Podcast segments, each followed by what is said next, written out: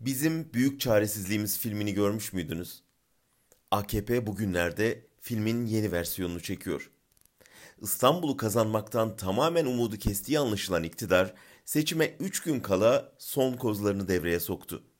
Ama kozlar çaresizliğin son durağını işaret ediyor. Önce Sisi benzetmesi, sonra yargı darbesi, nihayet Öcalan hamlesi. Erdoğan dün geceki yayında kendisinin belediye başkanı iken okuduğu bir şiir nedeniyle mahkum olduğunu, bu nedenle başkanlığının elinden alındığını hatırlattı. Bu daha başkan olmadan devletin varisine küfrediyor dedi. Bu dediği İstanbul'un seçilmiş belediye başkanı Ekrem İmamoğlu.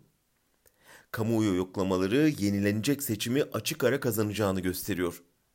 Erdoğan, İmamoğlu'nun valiye küfrettiğini öne sürerek yargıçlara işaret veriyor. Cezası belli bir süreyi aşarsa başkanlığı düşecektir diyor.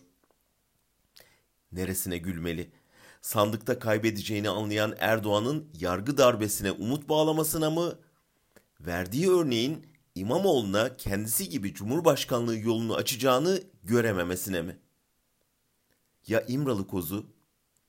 Daha geçen seneye kadar Öcalan'a idam önüme gelirse imzalarım diyen Erdoğan, şimdi son umudunu ona bağlamış gibi görünüyor. İstiyor ki Öcalan Demirtaş'ın aksine Kürtleri İmamoğlu'na oy vermemeye davet etsin. Hem Kürtler bölünsün hem oylar çekilsin. Nafile çırpınışlar. Türkiye öyle bir noktaya geldi ki bu saatten sonra ne Kürtler bölünür ne oylar çekilir. Ne Sisi benzetmesi kurtarır iktidarı ne Öcalan kartı. Erdoğan'ın büyük çaresizliği her lafında duyuluyor. Pazar günü İstanbul'da atılıp bütün Türkiye'den duyulacak okkalı bir tokat geliyor.